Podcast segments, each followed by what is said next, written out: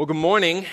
Welcome back. I know that uh, we've about we're about the middle of the semester, so I realize that a lot of us are maybe getting a little tired. I'm just just for my own personal survey, the Jacob Smith survey. How many people had a like at least three tests in this past week? Like at least three. Okay, that's not at least two. Is that more? Okay, a little bit more. Okay, that's good. So maybe midterms are a little bit past. What about this upcoming week? Anyone with like three plus tests this next week? Okay, I hope no one raised their hand twice because then your life is just terrible. Uh, but uh, I uh, one more one more survey question, okay, of, of this little bit of departure. How many people in here right now are currently engaged? Engaged to be wed. Okay, good job. To each other? No, probably. Yeah, okay, that's fine. Huh? That would have been awesome, though, right? And hopefully, you know, that doesn't. Hopefully, that question didn't stir any like pangs of frustration in anyone's hearts looking at your significant other. But uh, I'm just curious. I'm curious how many of us are kind of in that engagement kind of world and realm. Uh, because the truth is, is that the vast majority of us are going to be there, whether we're there right now or not. Many of us are going to get engaged. Right? That's kind of how our culture works. Most of us are going to wind up getting married. In order for that to happen, most of us we wind up getting engaged. And let me just warn you right now that as you get engaged, uh, one of the very first things that comes to people's minds as they're preparing for the engagement is the ring, right? Like, what am I going to do about the ring? This is mainly for the guy side, just FYI, in case you don't know how it works. But generally, the guy is the one who's buying this, you know, diamond ring or, you know, some sort of jewel inside of a ring to give to his beloved that would signify that they will one day be married. And so there's this big quest, though, that girls, I'm sad, often miss out on. But the guys are on this quest where they have to find this ring. And it always starts off with you have like a few friends maybe have gotten engaged before, or maybe they haven't, uh, but they, there's always a friend that has a guy. Okay? What I mean by that is there's always someone that's going to talk to you that's like, hey, I totally know this guy. Totally gets you a great deal on that diamond, right? Or on that ring. And it's like always something kind of weird, like he lives, you know, on the mountain and you have to pay him with like squirrel bones and sand dollars, but he's to- like he's totally legit though, you know, like don't worry about it. You just come. I got this guy, right? His diamond Bill, or you know, like I don't know, like they have these weird names, and that someone always has a guy that they're going to approach you and be like, "Hey, I, I got this guy," and you're like, "Okay." And so I had a friend named Robert, who I've mentioned before. Uh, Robbie had a guy. Okay, Robbie told me we were both getting engaged right around the same time, so we were both on our quest for the ring, and so we both decided, all right, we're going to go to Robbie's guy, right, in Mordor, right? But no, we had. But he had this guy in Dallas, okay, guy named Mickey, all right? And so what we did is we packed up our stuff, we went up to Dallas, we said, all right, we're to go see Mickey about a diamond, all right? And so we go up to Dallas, we start off going into a different guy's shop, uh, like a legit jewelry store, you know, there's like workers and light and like counters. Okay, this is important for the next place that we go to, all right? But First place, very normal, what you would expect looking at jewelry. Uh, then we decide, okay, let's go see Mickey though. Let's see what kind of deal he can cut us. And so we go to this office building somewhere in Dallas, and we just go up to a random floor and go into a random room that does not at all look like a jewelry store. And there's two people. There's like this one lady just kind of sitting out front, kind of like looking at us. I think maybe she said, hey. But then Mickey comes out he's a kind of normal looking guy, and he comes out and he grabs us and says, Hey, come on, I'm going to show you guys the rings, right? And we're kind of looking around for display cases, and we don't really see any. And we're like, Well, what are you going to show us, Mickey? He's like, No, no, no, back in my office. So he brings us back to his office, and he, he sits down at his desk, and he just has this giant, uh, like, it looks like a gun safe behind his desk, right? But he opens up this, like, giant, like, straight out of a Batman movie, like, big crank dial safe, and in it, he has just all these diamonds, just like, scattered throughout this giant safe thing. And so he's talking to us about like, oh, you know, I've got all these diamonds and all this stuff. I'm to cut you a deal. And we're like, okay. And so we, we're like looking at him with like the little penguin thing and like inspecting the diamonds because at this point we've done our research. We know the four C's of diamonds. We're looking at cut and clarity and color and all that stuff. And so while we're looking at it, he tells us, all right, but here's the thing. So normally diamonds are certified but these diamonds are not. In other words, we were dealing with black market diamonds in Mickey's office. And so we're sitting there and we're like, okay. He's like, but the thing is, man, the government, like, it just tries to, like, take money. Like, it's all these regulations, all this, like, red tape and stuff. So, what I do is I just skip over that whole process. I don't know how. I'm assuming people swallowing balloons or something. I don't know. But skip over that whole process, and now I can bring them straight to you guys. It's like a direct sale. And so I can, you know, cut off all these prices. We are like, all right. And so sure enough, we got these diamonds uh, that are totally not legal, uh, but it's on my wife's finger. And we bought them because we're like, wow, it's like such a great deal. And so we bought these diamonds, like, oh, it's so exciting. And he shipped them to us, and they came to our houses, and we're like, oh. And we got them, and we are so great, we put it on a ring, and gave them to our fiancés. And over that whole process, man, it's so terrifying because you've spent all this money on this one little thing, right? So you have it and it's like you, you get it in your house and you're just worried, you're anxious all the time. You feel like you have this like child or something, like a legal child, like in your pocket. And you eventually, they'll give it to your fiance, right? Eventually we had this moment where Susan and I went on a picnic and we're sitting there and I, I give her this ring and, and it's so painful because you've done all these things. You've gone on this quest. You've spent this money on this ring. And so you give it to her and you're like, be, be careful with it. You know, like it feels, feels like you're losing a part of yourself. And just put it on your finger, I guess. That's cool. And so it winds up there. And when we do this and we go through this whole process and she still wears it and it's great, uh, and we haven't been arrested, so that's a plus. But we go through this whole process and we go through all of these ridiculous situations and spend all this money. Why? Why do we do that? Why is that our cultural norm? For us to go through all these pieces and jump through all these different hoops, spend all this money, maybe deal in the black market up in Dallas, and you wind up with this ring. Why? It's because ultimately, as we're doing these things, what we're wanting to do is we're wanting to recognize the worth of our fiance. We're wanting to recognize the worth of our relationship, of our spouse. We want to give our future wife something amazing and special and beautiful for her to wear that would signify look, I value you. I'm going to sacrifice of myself so that I can give you, so I can provide for you, so I can, so I can love you in this way. We want to show to the world around us look, we love our wives. Like, I love this woman. I want you to realize that. So look at the on her finger, right? Like that's that's the goal. I want to recognize the worth of this relationship, the worth of this woman. And the truth is that all of us, whether or not we're engaged, we are actively doing this. We're actively assigning worth to things with the way that we spend our money, with the way that we use our wealth.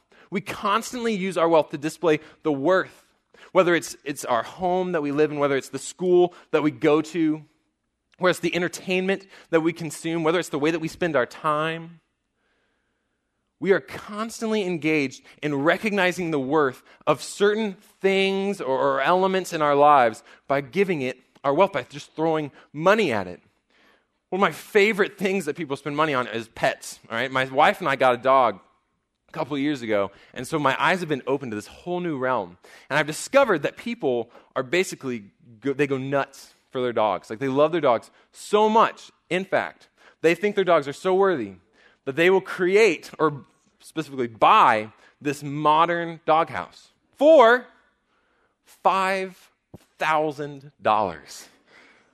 $5,000 for this doghouse, right? It's pretty cool, right? And that one dog looks kind of happy, I guess, or bored. I don't know. Dogs don't, uh, they don't really talk to me in that way yet, right? But there's this $5,000 doghouse. Or maybe people love their dogs so, so much that they think, no, my dog needs a Mexican hacienda. Like, I need to go this, like, themed house. And I'm going to go ahead and spend $10,000 on this doghouse because, by God, Javier needs to stay in a house that is true to his roots, right? Like, he needs this place. So I'm going to give him this hacienda. It's beautiful. Or maybe you decide, no, I'm not going to, I'm not that kind of owner. I'm not going to make my dog sleep outside. That's, that's for animals, right? My dog is different. He's family. I want to sleep inside, but where? Where will my dog sleep inside of my house? Maybe on this bed, this Eiffel Tower bed that costs $24,000. maybe that's what you decide is worthy of your wealth. Because these people decide, you know what? I love my dog so much. I love these things so much that I'm going to use my wealth to recognize, to recognize the worth of this thing or this item. We do this all the time. I looked up these awesome statistics of kind of how Americans are spending their money these days. Like kind of where where are we spending? And this is from a year ago, but I discovered that we in fact spend this is awesome. $310 million, okay, annually. So this across the whole nation. $310 million every year on pet costumes. Pet costumes. $310 million. Amazing. We spend $800 million every single year on Girl Scout cookies. Worth it, right? Like, I'm not complaining about that one. But $800 million, we spend $11 billion annually on coffee going and buying coffee from Starbucks or like buying the beans, $11 billion. We spend $65 billion every year on soda. $65 billion annually goes towards soft drink, soda. We spend $96 billion every year on beer. We spend $25 billion every year on watching professional sports. We spend $18 billion every single year on credit card debt, like on late fees where people decide, you know what, I want these things so much. In fact, I find them so worthy that I'm going to go into debt. I'm going to spend money that I don't have because I think that this item is so, so important. A couple weeks ago, I pointed out that we spend $14 billion, $14 billion every single year on porn in America. $14 billion. Because people say, you know what, that's, that's worth my wealth. That's worthy of my money. We spend $30 billion every single year on divorces, just on litigation fees. $30 billion. Because our culture says, you know what? My happiness is so important. My desire to not be with this person is so strong.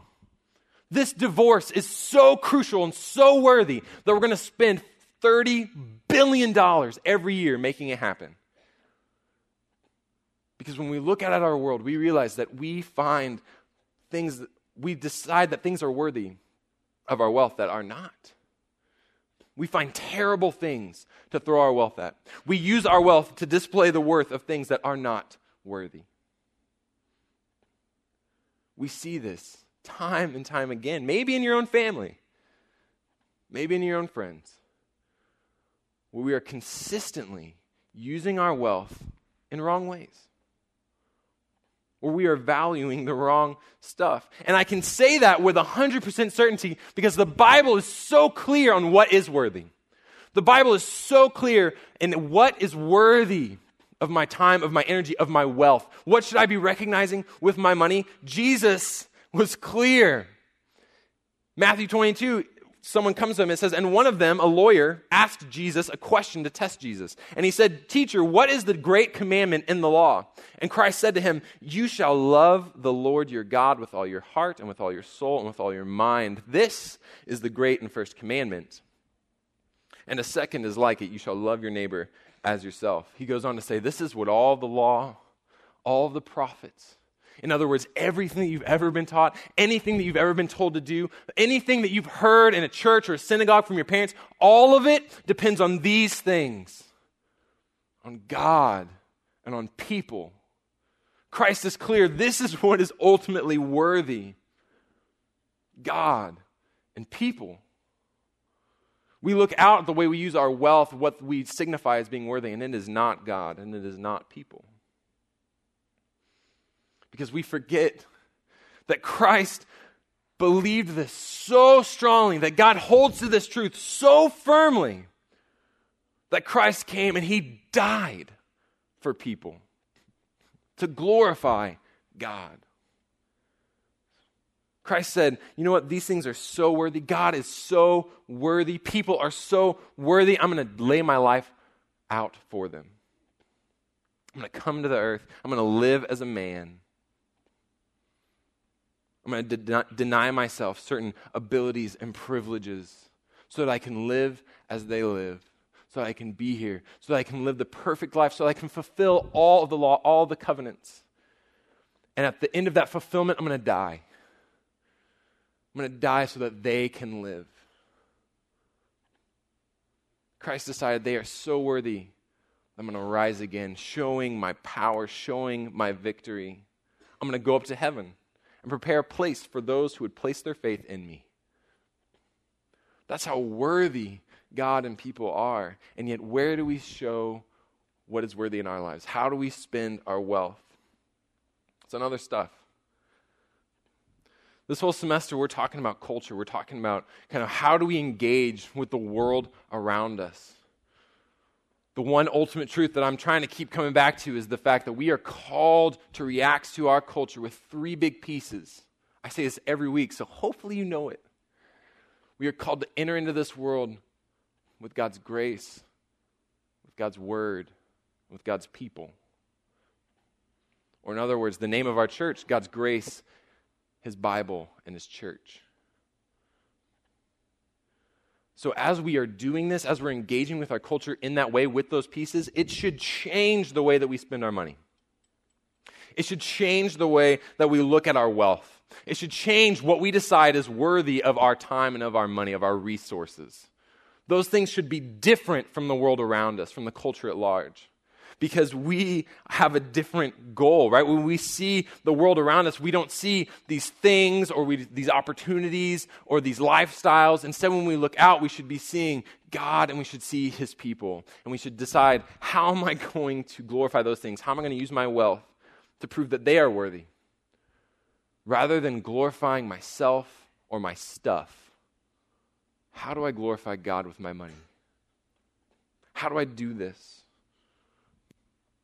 Because the truth is, we are constantly buying into the lie that there are these other pieces that are so much more worthy. Why? Why? Why are we buying into this lie over and over again? Why do we spend so much time, so much energy worrying about our money, about our finances?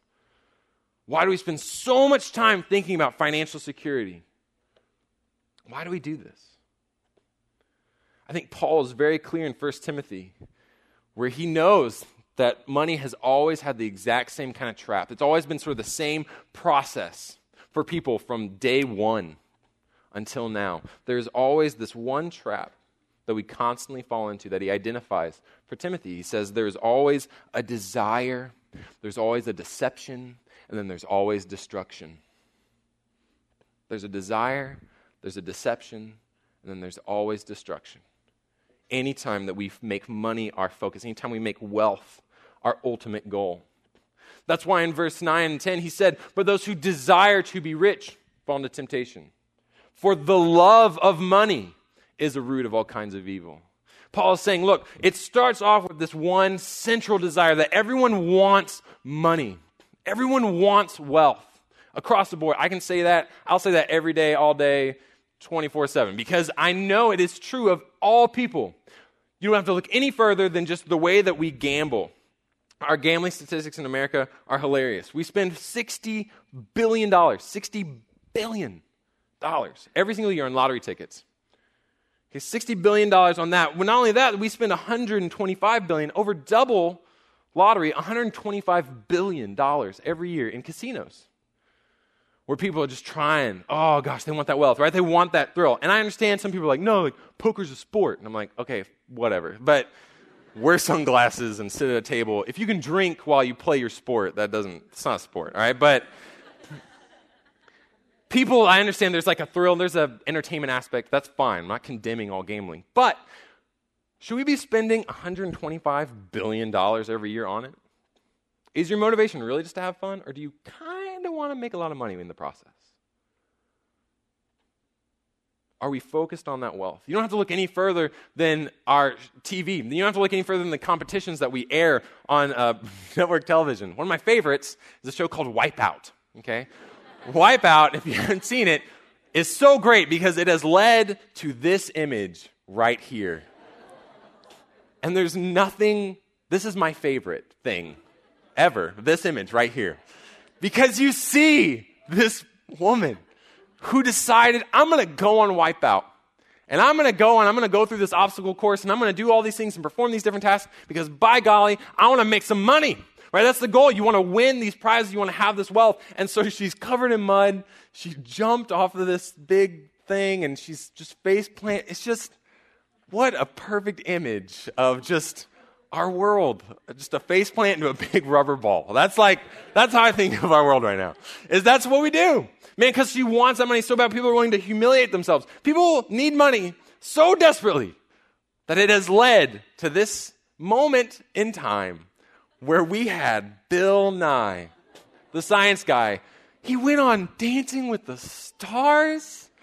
Come on. Like, I don't know if you're aware of this, but Bill Nye, science guy, was great. He partially raised me, all right? He was coming, he would come on PBS 4.30 every afternoon, and I would watch him, and he'd like, Bill, and he would like tell me these things about like how light bulbs work and gravity, and I'm like, what? And so, he though, and he's like a legit scientist. Like he goes out and he like writes papers and speaks at stuff, and it's, he's awesome. And he decided, you know what though? I just, I'm gonna go on Dancing with the Stars. And there's, you cannot convince me that he was motivated by anything other than money. Like, there's no way that he was like, you know, I just, I love to dance. I love high physics and dancing. Like, that's not, that's not his, like, realm. Like, that's not his wheelhouse. He, that's why he got eliminated, right? Now, because he went on the show and because he wanted this money, we don't have to look any further to realize that we are all have this desire. There's something deep within us where we desire wealth. And I think that it's motivated, it's fueled by either one of two things. It's always fueled by either comfort or power. Right? That's really the root of that desire, is that we want either comfort or we want power. When I say comfort, I mean that all of us, man, we put a lot of worth on our personal just comfort because we feel like we deserve to be happy or comfortable.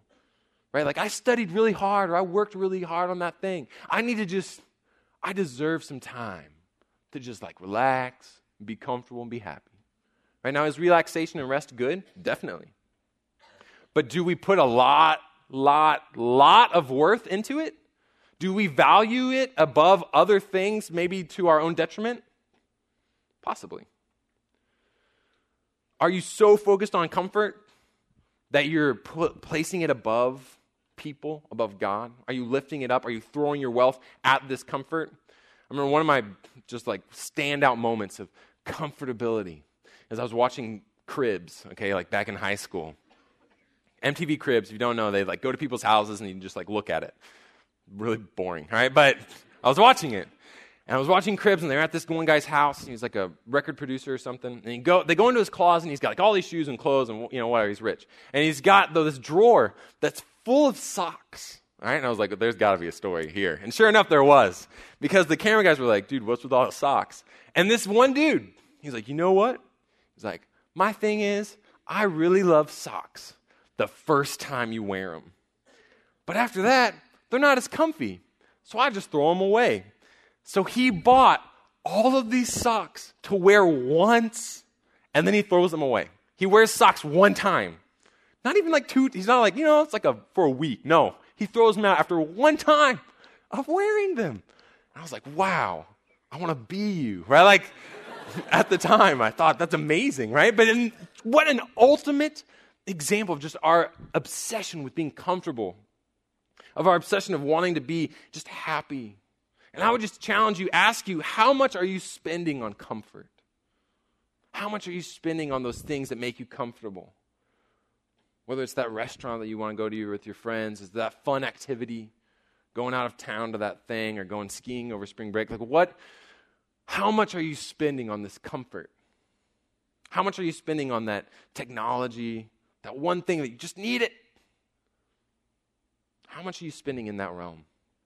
How much of your desire for money is fueled by this desire for comfort. Or maybe it's power, right? We place incredible worth on our personal power of, of, choice, right? America, America, we love freedom, right? We love it. By golly, the red, white, and blue and the star spangled freedom banner, right? Like, that's what we're all about. And we carry that into all aspects of our life, and it always requires money. I don't know if you realize this, but freedom always requires money.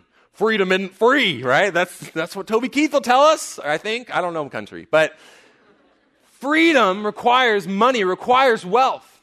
And so when we want to buy this power for ourselves, it has created this amazing just realm. It's created this amazing phenomenon within America, this idea that the customer is always right, right? It's created this amazing, just nowhere else in the world is it like this, okay? This is America only. Because we value power, we value individual personal choice and freedom so much that the customer is always right.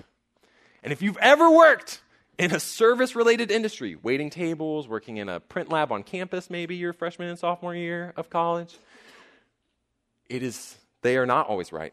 You know for a fact that customers are not always right. But we have this sense of entitlement because we use our wealth in that way. We say, no, no, no, I'm going to spend this money. I'm going to create these things. I'm going to, I'm going to give this worth to my own power, and therefore you must respect me. It's led to what I think is one of, actually, more favorite of mine than that image of Wipeout, is the single topic Tumblr called Old People on Facebook, all right? This is why it's amazing. This one guy collected all of, he just scans corporate Facebook pages, okay? So, like, restaurant chains or like Walmart, like just these different corporations. He looks at their Facebook pages and just picks the best examples of people interacting with companies on Facebook, such as Gloria, who decided that she needed to tell Lone Star Steakhouse it's always too hard to print the coupons in the email, right? Okay, maybe that's a legitimate concern. But then we have Muriel, who tells Olive Garden we have an Olive Garden here in Port Charlotte, Florida. We still love going there. Sometimes the kids get us a gift card there. We love it. It's like being home in Chattanooga, Muriel, right? Amazing.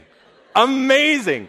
I also love the fact that Olive Garden liked it. They were like, yes, more power to you, Muriel. This mentality, this obsession with power has led to Nikki, who told Long John Silver's, please bring back Long John Silver's to Sterling Heights and Warren, Michigan area, please, from all the people. all of them. She is speaking on their behalf to bring back Long John Silver, or sorry, being back Long, Lone John Silver's. Goodness gracious. It has led us to the moment in time where we have John Morris tell Red Lobster, Vert difficult to print coup pound.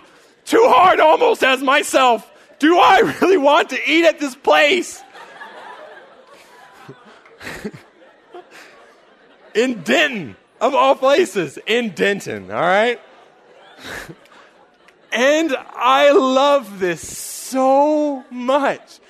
I could read these all day because it is such a clear picture of our current culture telling us that you are so important. You are always right. You have spent your wealth in this one area to make sure that you are worthy of choice, that you have power. You deserve this, John. You have the right to be heard. Because that's how we decide to spend our wealth. That's what we decide is worthy is the fact that I want to say things, I want to have things, I want to always be right. I want to purchase this power for myself. And I would ask you, how much of your wealth are you spending on power, on choice? How many of your resources, what are you deciding is worthy? Are you spending it to have a brand name in whatever, you know, clothes or technology or whatever? Are you so focused that you want to make sure that you have your choice? that you get this certain type or this certain brand? Are you so certain on your own power, so deciding that you are worthy of your own choice in the realm of education? The school that you're going to, the grad school that you're considering going to, the places that you want to go, that you want your parents to support you at. What are you really motivated by? How much are you going to be spending based entirely on your own desire for freedom and choice? The truth is, we do this all the time. And as we have this desire, it always leads us into one of two deceptions. We see Paul telling us look, when you have this desire, you fall into a snare. This love of money leads you to be wandering away. You wander away. You fall into this trap. There's a deception that is created by the love of money. Either you are it is either the deception of temporary satisfaction or of a lasting need. What I mean by that is money always tries to convince us that there is some sort of comfort or power that is within our grasp. And it is for a moment before it's gone. We go into these areas and we, we have these great things. We amass them to ourselves. We have this wealth and we spend it on what we think is worthy. And we have it. And we have everything that we ever desired until the next day, till the next week, till the next year, when it's over. One of my best friends is a professionally trained chef uh, who is just crazy about food and all that stuff. He works up in New York City, and he's just, he's nuts. He loves food, is amazing at it. And part of being his friend means that I have gotten to share in incredible meals, just eating awesome food that he will prepare, that I'll help him prepare, that we'll bring together. And he just, these amazing, like, multi course, like, paired with, like, you just, like, lick gold in between. Like, I don't know, like, this crazy stuff. Like, amazing things that some people, like, eat every day, all day. I mean, just, these amazing meals that are so gourmet, and you spend so much money on the, on the materials and so much time bringing it all together and cooking it up, presenting it on the plate. That's probably square because that's trendy, right? And you have these different things. You go through all this effort. You spend all of this wealth on this one thing that you've decided is worthy. And the sad truth is, is that you're always hungry the next day. You're always hungry when you wake up the next morning. Because as amazing as these pieces are, as great as that comfort is, as just fulfilling as that power is, man, it, it doesn't last. We know this. And even though we know it, man, we still buy into this lie. So I would challenge you how much are you spending on temporary things? How much worth have you placed on the momentary satisfactions that money can offer? I don't know what that looks like in your life, but you do. Or maybe you're not falling into this temporary satisfaction. Maybe you're falling into this idea, this deception that money has, a, that creates a lasting need. Because a lot of times what we decide is, you know what, I just need that one job. I need to reach this certain level for my financial security so that once I reach it, I'm good. Right? Like if I can just get that one that one salary level, or if I can just make that one, one thing, if I can get that one job, if I can get that one internship that pays this much money, then I'm good. Then I'm fine. Then I'll be happy. I'll be content. I'm satisfied. Like, no more. But the truth is that every single time we think we've reached it, man, money, you can always want more. You always want more. I've seen this as my friends are moving into corporate world where either they are falling into the trap or they, their friends are falling into these traps where they think, you know what, if I can just make this one amount, I'll be great. But they're never great. They're never satisfied.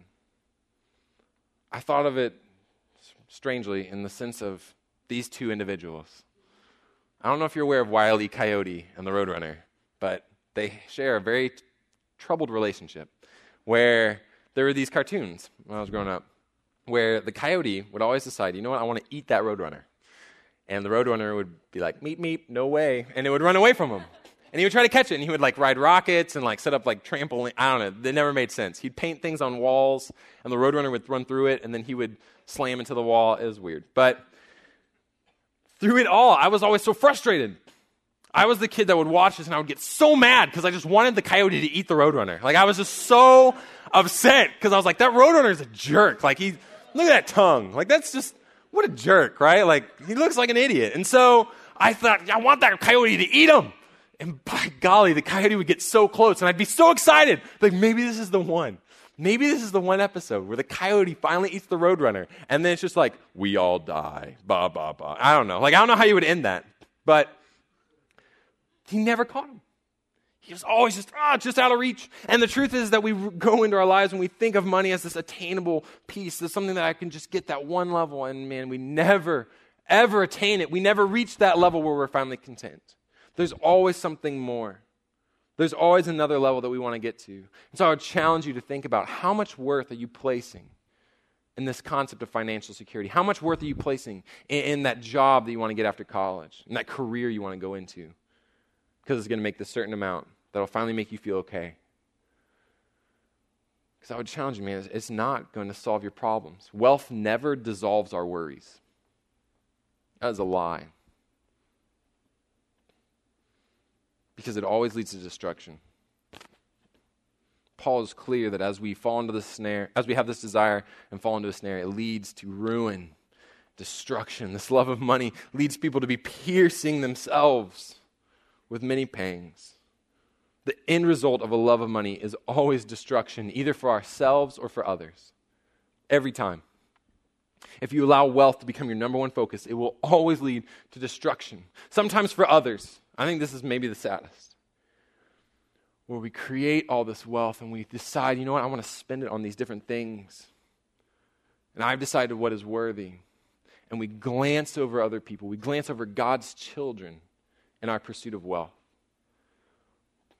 Last Sunday evening, I was here at the service. I wasn't teaching, I was just hanging out. And at the very end, uh, I got approached by this guy who came in, homeless guy named Tony. And Tony was just kind of looking for someone to talk to. You. And so I went outside and was talking with him. And we had this long conversation, just kind of about his life, how things were going. He had it pretty much together, like he was, he wasn't crazy or anything like that. He was just a guy who'd been living on the streets for like 30 years. And we just talked about God, about Christians, about the South, about how he wanted to go to Alaska. I don't know why. But as we were talking, Tony brought up a really great point. There was a moment where he just struck me right, man, right deep, right in my soul.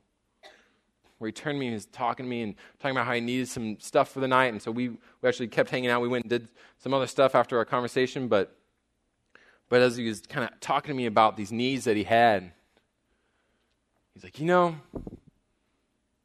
it's easy. It's easy to go in there and worship, pointing at the college auditorium. He says it's so easy to go in there and worship God. But why don't you come out here and do something? Why don't you go out there and do something? Because there is need. There are people who are hurting. There are people who are worthy of our wealth. But we don't go to them because we decide that they're not worthy. How many times have you devalued people for the sake of your wealth? Whether it's your roommates or, or maybe the stuff that you want, you won't loan out or whatever.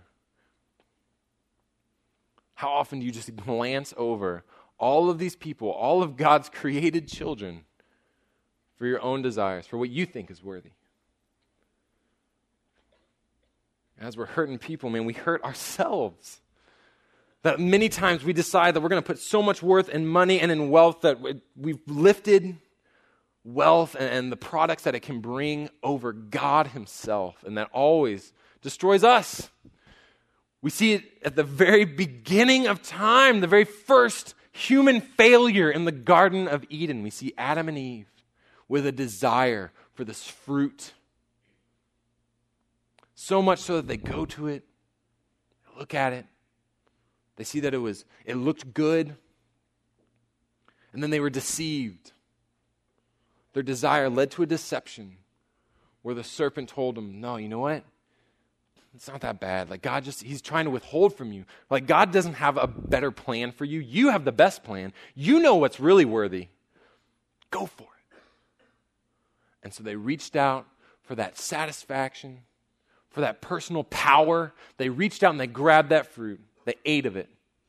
And it led to destruction.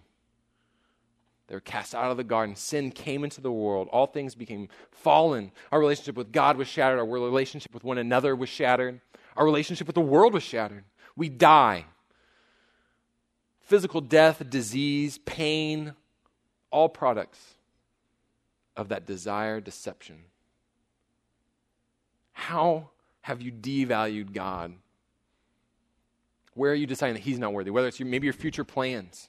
Are you just deciding where you want to go, the job you want to take, the career you want to be on, because it gives you what you want? Because it gives you that comfort or that power? Or are you going there because you genuinely believe that it's where God wants you? Are you deciding that the way that you spend your money now is really the way God wants you to spend it?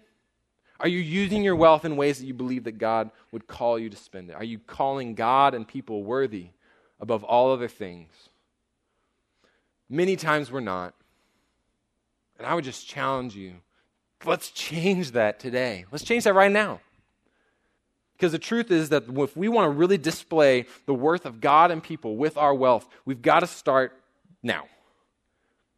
You can start right now by building a pattern What I mean by that is you can start right now being faithful with what you have, right? A lot of us, legitimately, we're living on budgets, man. We don't have a lot of money. I feel you. You're like, I don't, I don't have a lot of discretionary spending. Like, I'm not buying those things. I'm not spending it in those ways.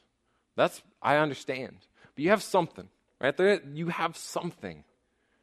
And I would just challenge you be faithful with the little that you have, the small that you have. God calls us to be faithful with the little before He gives us the large. So start now. Maybe it's just giving $5 a month. It's like a coffee or like 10 burgers at McDonald's, right? Like just give $5 a month.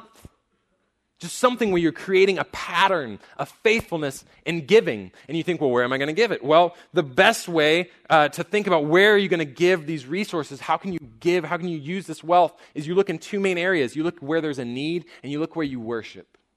You look where there's a need. In other words, you can look at nonprofits in the area. You can look at uh, one of my favorite ways to give, to, to show that God and his people are most worthy, is to give to missionaries. It's awesome because you have a personal connection. You know the people who are out there doing God's work. Give to them. We have a mission trip coming up called the East Asia Vision Trip, right? It's this winter. People are going to start promoting it. Like you're encouraged to, if you want to, even like sign up or fill out an application to go on it. But even if you're not going, I would challenge you find out someone who is, and then give them something. Give them $5, $10, $20 for this trip, even if you don't even know who they are right now. Ask us. We'll point you in the right direction of who can benefit from your wealth, who you can decide is worthy of the resources that God has already given you. Give where there's a need, but also give where you worship. What I mean by that is anytime that we gather together and worship, whether it's a small group or this church, one of the ways that we worship that we see in Scripture is not just giving God our time and our thoughts and our heart and our hands during worship songs, we also give Him our wealth. We give Him $5 a month. And you can do that here at Grace. I'm not saying this because like we're desperate need of all of you to give $20. Like that's not it. This isn't for us, I promise. This is for you. This is a challenge for you to be faithful in giving where you worship. Not just here, but the churches that you go to later. While you're here, you can use our website. It's easy to set up just a monthly giving or one time giving. You can use our app for your phone, your tablet, your whatever. Use these resources to give of your wealth because this is what is truly worthy of your time and money God and His people. So I would just challenge you as we sing a few more songs, as we close in just a little bit more worship, I would challenge you ask the Lord, where can you give? Where is the need? Who can God put on your heart? How much can you give them? How can you use this wealth to acknowledge the worth of God and His people? Because if you're using it on other things, you're headed for destruction. You've bought into deception, and you're headed for destruction. So let's pray.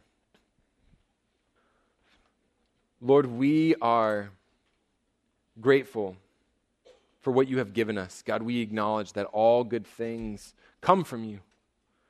God, we acknowledge that we're only breathing today because of you. That God, we're only at A&M or Blinn because of you.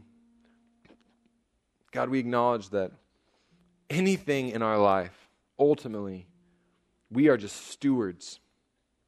God, we are just temporary overseers for what you have given us. So, Lord, we pray that we would be faithful in that role.